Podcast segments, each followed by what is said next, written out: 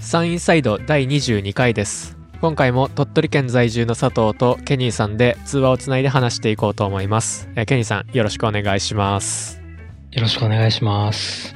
あのーまあ以前うん、昼飯食いながらかなんか喋ってた話でうん、あのーポイントを貯めることにうん。どんぐらい努力するかっていうああ、ものすごいこう、まあ、いろんな情報を仕入れてうん、こっちのお店でこの支払い方をしてうん、でまたこっちのお店に行ってこの支払い方をしてってやるとよりたくさんポイントがもらえてうん、お得に見えるんだけどうん。いやなんかそこまでする気にはあんまりならんよねっていう話を、まあ、してたじゃないですか。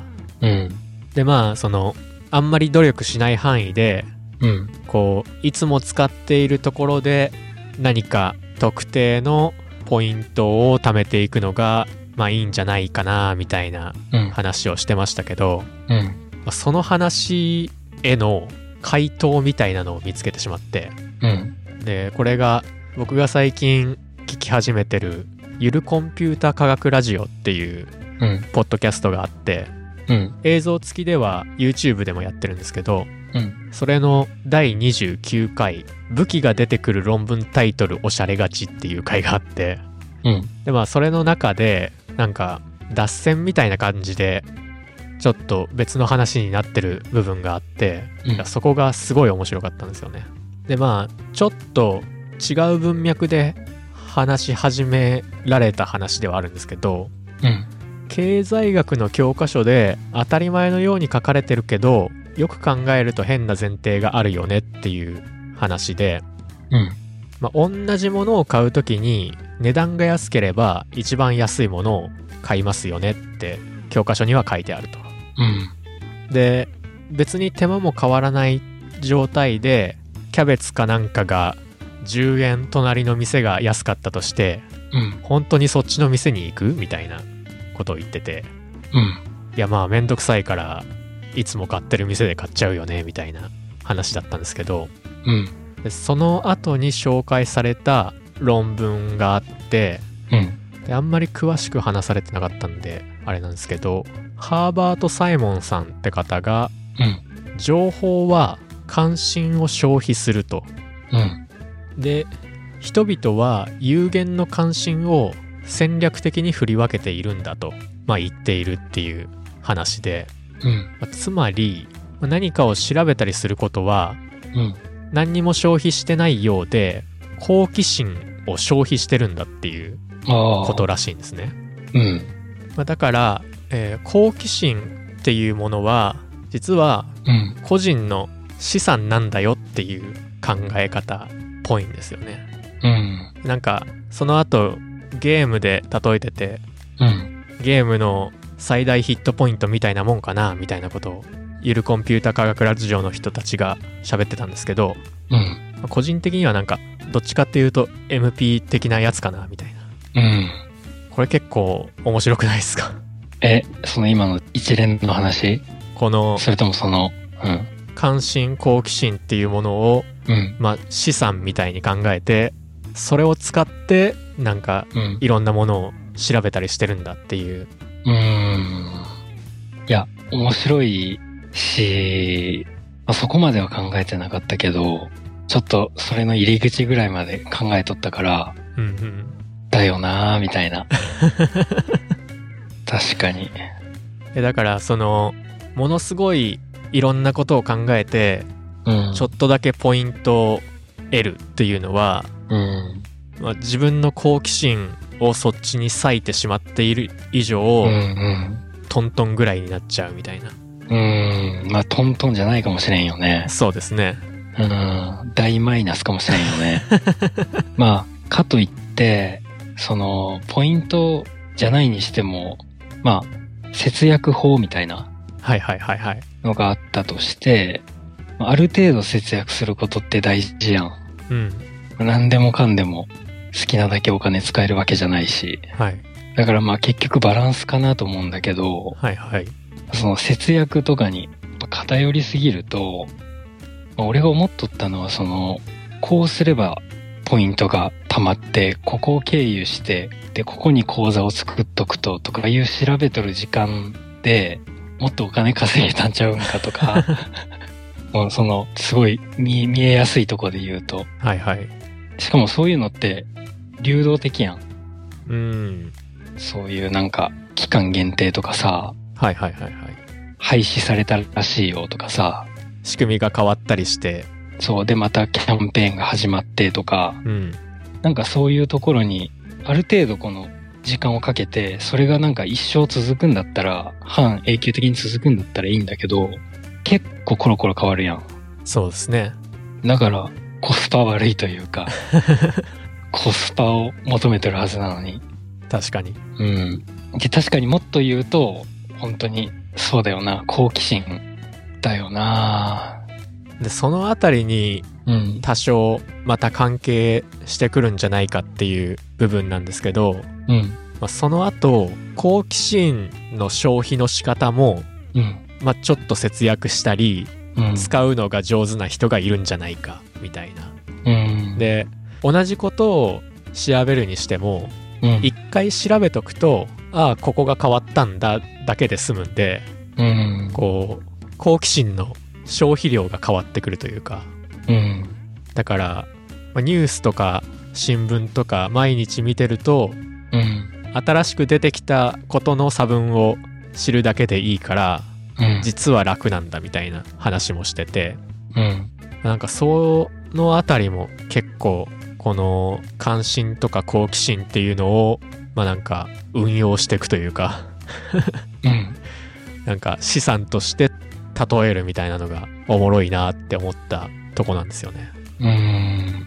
え、ちょっと今の、今の話もうちょっとなんかわかりやすく教えてや。そうっすね。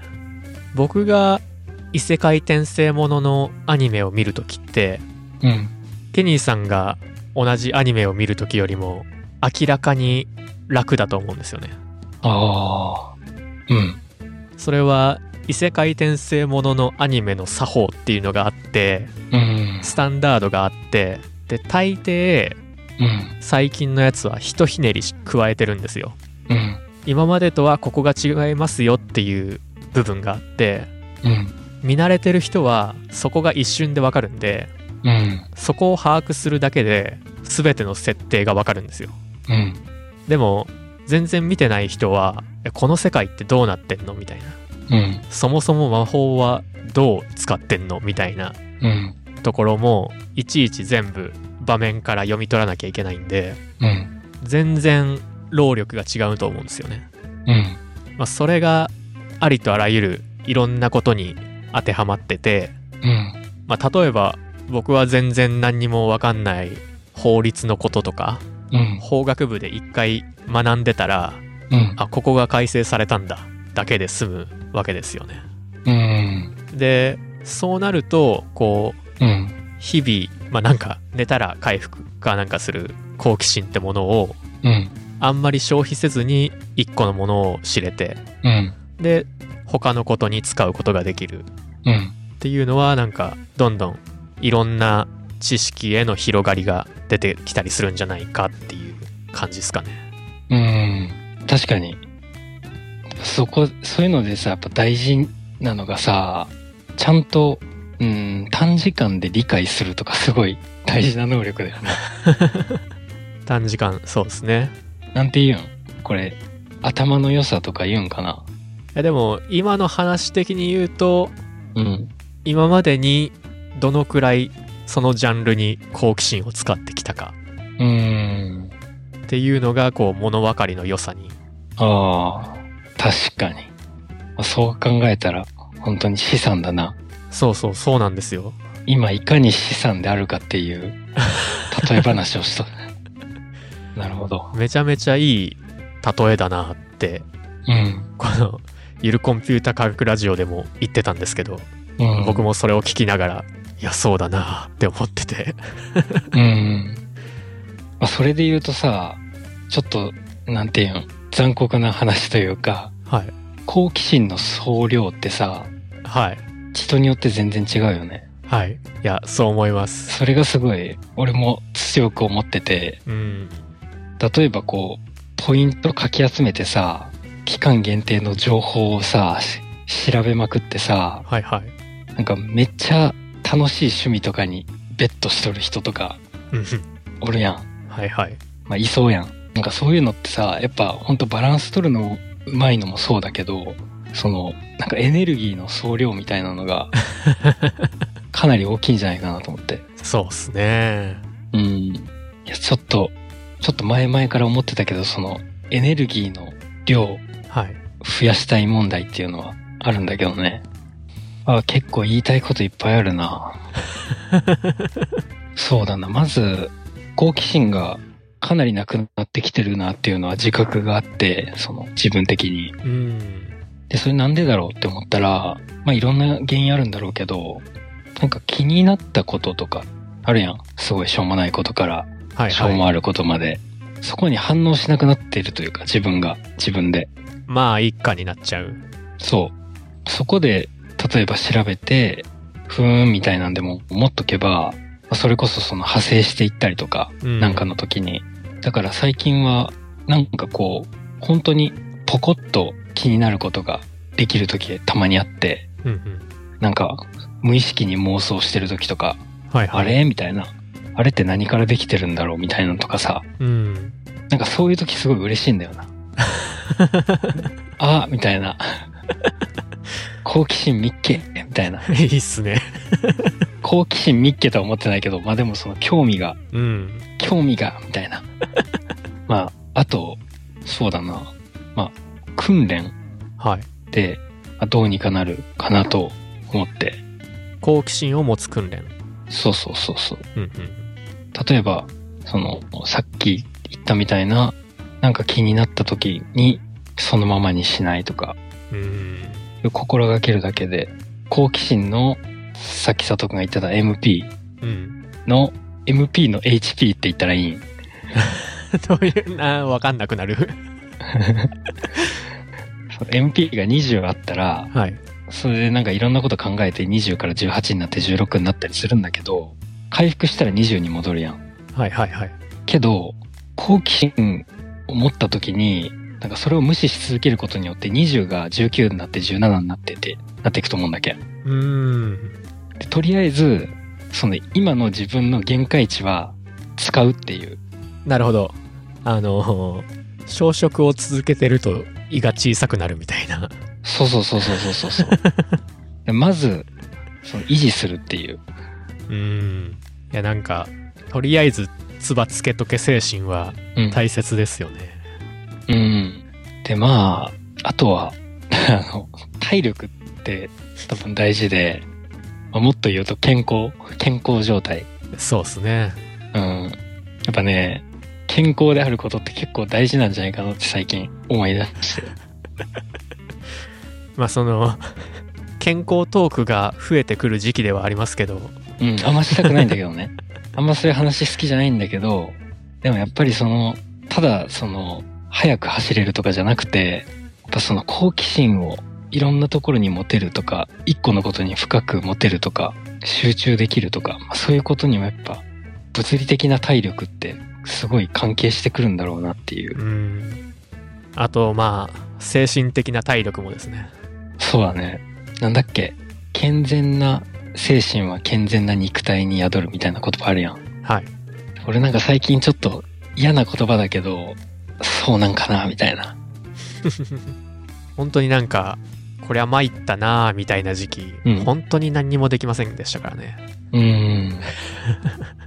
あとまあ、最近本当に思うことは、うん。まあ、結構いろんなことすべてが、うん。結局やっぱりその、筋トレをしろって言ってる、ああ健全な精神は健全な肉体に宿るが必要だとすれば、うん。いや、結局、筋トレをしろほ。んと。いや、ほんとね、マジ で。ほんとそう。ほんとに。いや、ほんとそう。なんか、そうだよねっていう話じゃないんだけど、いやそこになんか行き着いちゃうよな。マジで筋肉が全てを解決する可能性がうん。かなり高まってきてますよね。いや、本当に。いや、本当にそうなんだよな。やっぱりそう思っとった。なんか、本当にそうなんだよな。いや、俺抱えとったよ、それ。一人で。マジっすか。うん。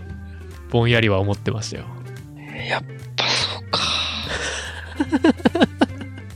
いや好奇心を資産に例えるっていううんアテンションエコノミーの論文から派生した話ですけどうん。結局筋肉が全てを解決するっていううん。結論に至るというかうん。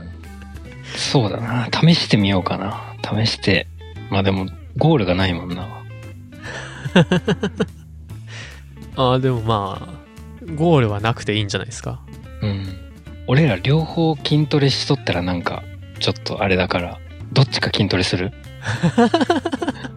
なんか両方筋トレしとったらちょっと、なんか暑苦しいやん。なんか、まあ確かに客観的に見る人がいないっていう。い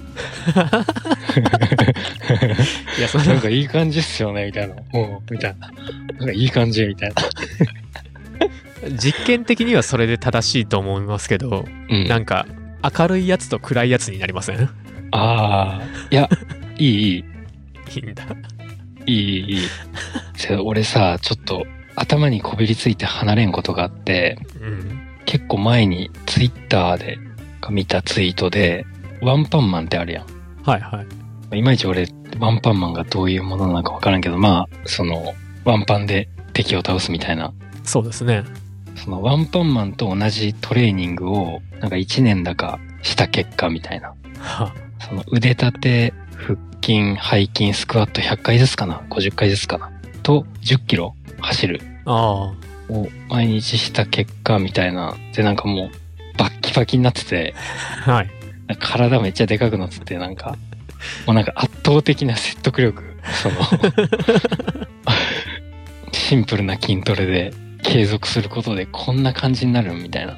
はいはいはいはいまあちょっと10キロとかはちょっとあれだけど、でも、うわーなんか、マジかーって思ったな。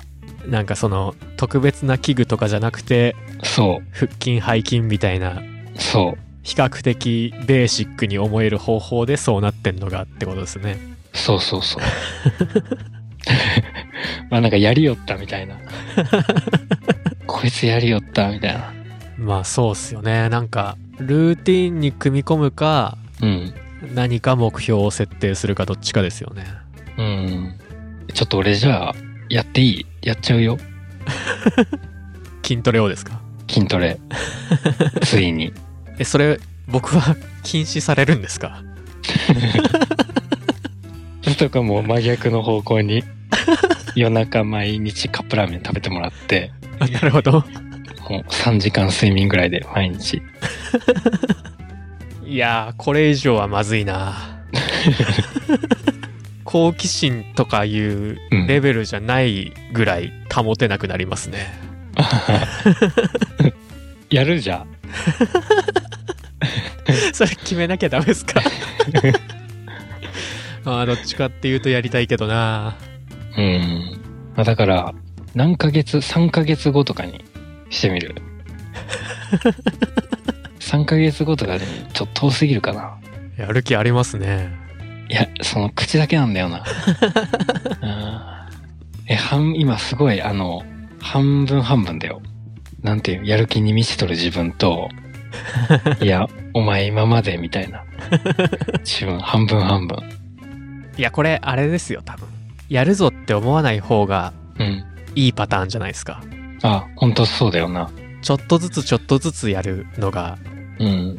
ちょうど確かに。いいのでは確かにもう何回とか50回とかさ、その決めずに、疲れたらやめて、で多分それ続けてたらなんかちょっとずつなんか増えていっておもろいなみたいな、なんかそういうのがいいんかな。完全に好奇心の使い方と同じ話になりましたああ、本当だな。いやでもそそうだそうだ。でそれによって多分好奇心増えるわ。これはいい結論なのではうん。どうしよう俺、本当に1年後さ、ムッキムキになってさ、ちょっと待って、みたいな。この土ってさ、みたいな。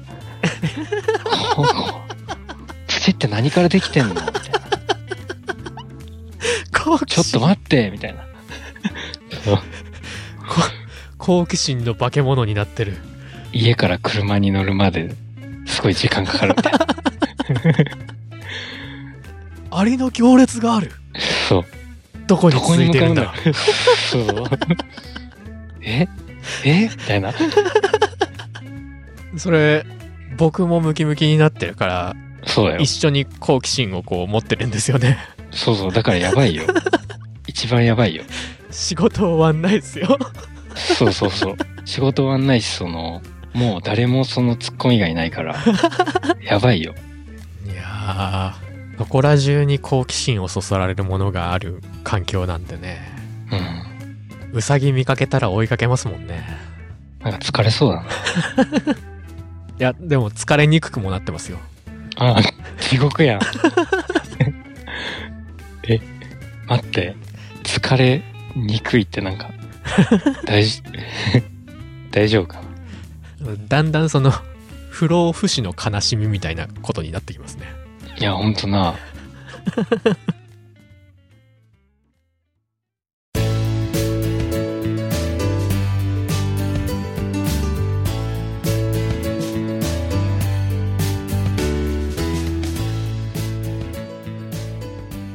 えー、テッドっていう番組知ってるテッドうん。 TED のテッドそうそうそうそう。はいはいはいはいなんて言ったらいいんだろう、あれ。まああのープレゼン番組ですよねうん。そうそうそうそこう何かしらの専門の人が、う。うん。まあ、ステージでうんいや。これは実はこういう感じでみたいなうん。結構面白い話が多いですよねで、なんとなくこう食わず嫌いしてたんだけど、うん昨日かな見た動画で、今ちょっと手をさ、グーにしてさ、両手を。はいで、グーにした状態で、深呼吸してみて。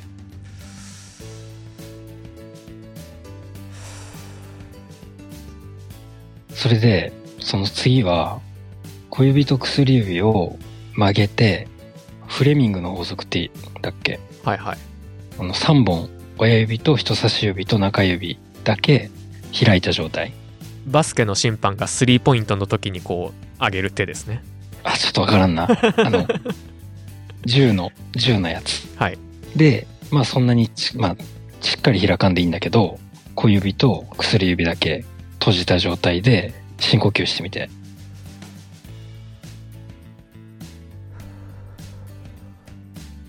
はいなんか違い分かったなんかグーよりやりやすい気はしますけどああなんかねグーの時は胸が動くんだけどなるほどこの薬指と小指のだけ曲げた状態の時は腹なんだよ本当だすごいすごいよね。で、お祈りのポーズあるやん。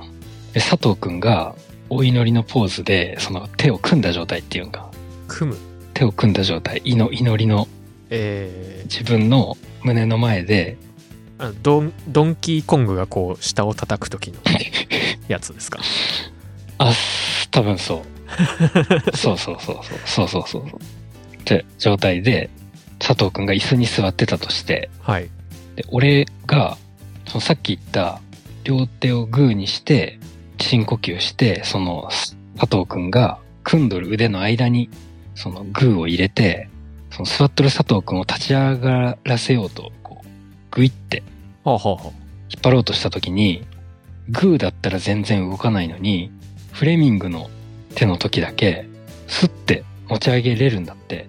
この僕の脇の下あたりにこう両腕を入れて上げるってことですかね脇の下っていうよりは、その両手の、なんていうの、中心というか、両手の中心にうん。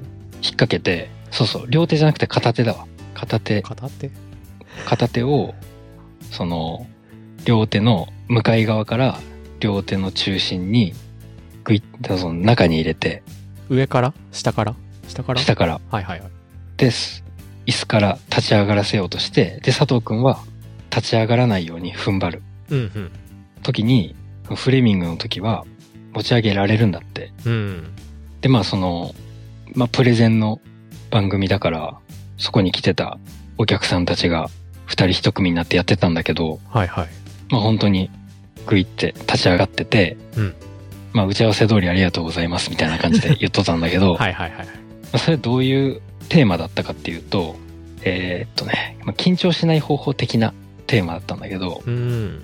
緊張し,、えーしやすい人に対してみたいな、いい声を、あいい声を出す方法だったかもしれない。おーうん。で、たださ、その、スピーチとかするときにさ、両手フレミングになってたら結構やばいやつやん。いや、まあそうだけど。だから、その、よくあるその、自分の腕の前で、その、両手を下ろして、なんていうの、手を重ねる状態ってあるやん。ああ、はいはい。その時にもうなんちゃってフレミングを作って両手で、で、重ねちゃえばいいらいいらしいんだけど、なるほど。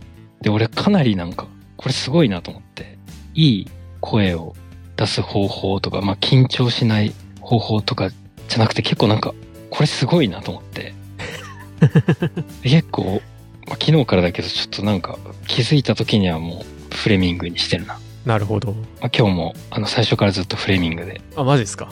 うん。いや、それはいい情報ですね。うん、ただちょっとあの深呼吸忘れとったっていうのはあるんだけど。今からやろうかな。うん。キーボードが打てなくなりますけど。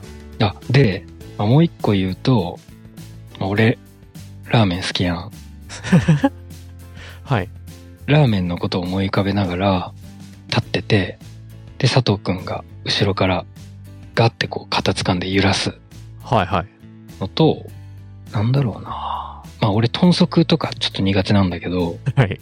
その豚足を思い浮かべとるのと、で、全然そのブレ方が全然違うみたいな。どっちがどっちなんですか好きなことを思い浮かべてる方が、その軸がブレないっていう。おお。うん。かなり違うらしくて。で、俺それさ、その持ち上げるやつも揺らすやつも、今日佐藤くんと試したかったに、本当は。すっかり忘れとったんだけど。いや、やりましょう、明日。 うん。面白そう。そう。ちょっと大事な場面で自分が緊張してる時とかは、自分の好きなものとかこととかを思い浮かべて、その手をフレミングにして、まあ、深呼吸して、っていう状態をするとだいぶ違うらしちなみにずっとフレミングって言ってますけど、い。うん。中指は折らなくていいんですよね。折らなくていい。あれ、フレミングあ、そうだな。フレミングの中指を折らないバージョンだ。まあ、ひ立てたバージョンの。人差し指と同じぐらいでいいんですよね。そうそう、あの、ポウポウポウの状態というか、バキュンバキュンね、ズキュンのやつ。中指添えゲッツですね。そうそうそう、あ、ゲッツだ。あ、ゲッツ、ゲッツって、あ、ゲッツって中指ありましたっけあれどあるかもな。っちかわからんな。いや、人差し指だけか。ゲッツ。 いろんな例えが渋滞してますけど。いでもフレミングって、その、言いやすくないや、そうですね。短さ。フレミングが一番いいかうも。ん。多分フレミングでもいいっちゃいいに、その、多分握ってもいいいいぐらいだから、うん、うん、重ねてもいいぐらいだから、確かに。そう。うーん。それなんでかみたいな話も、そのテッドのトークの中ではされてたんですかしてないああ。多分ねすごいあの番組ってなんかすごいあれやん分かりやすくて、うみん。短いというか、確かに。うん、だからまあもうちょっとその深掘りしようと思ったら、まあ、その人のなんかやつとか聞いたりしたらありそうだけどなるほどな。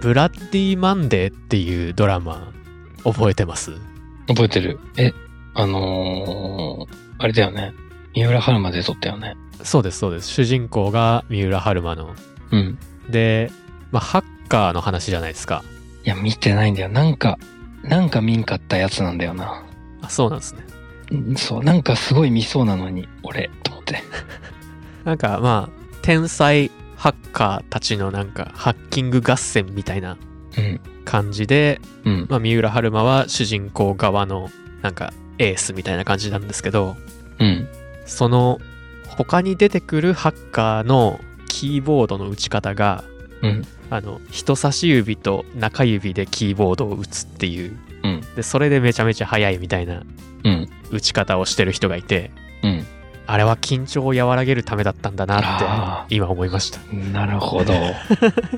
すごいリラックスした状態でさ、すごい早くキーボード打てるってめっちゃかっこいいよ ね。で、話しかけられた時めっちゃいい声出るんでしょ。なんか、ずっと忘れてたのに思い出すもんですね。そ の、ちっちゃな出来事で。すごい小さいジョイント部分だな。急激な脱線。いや、でもこれはいいっすね。うん。ちなみに、テッドって今何で見れるんですか ?YouTube? 俺は YouTube で見た。ああ、うん。なんか、10年前ぐらいに、ポッドキャストで結構聞いてたんですけどね。あまだあるのかなあ、ポッドキャストにあったよな。はい。なんか、そう、当時はちょっとあれだったけど、な、なんか映像付きでな、ポッドキャストで。あ映像付きのやつもありましたね。うん。まあ、佐藤くんももしかしたら、まあ、その動画、さっき俺が言った動画見るかもしれんけど、ちょっと俺気になったのが、その人、すごいいい声でさ、話す内容も、話し方もすごい良かったんだけど、はい。なんか、その人の、なんていうの、喋るときにさ、くちゃってめっちゃ入っててさ、その、多分すごいいいマイクだから、じゃあなんだけど、なんか、緊張して口乾いてないよねっていう。リップノイズが。 いや、テッド、テッドなんて緊張するけどな、絶対。うん。でも、その、いつもの会場じゃなかったよ。あ、へえ。なんか、でかい会会議室みたいなとこだった。うーん。なんか普段、あれですよね。ミリオネアみたいな、こう、もう、緊張の根源みたいな会場だよな。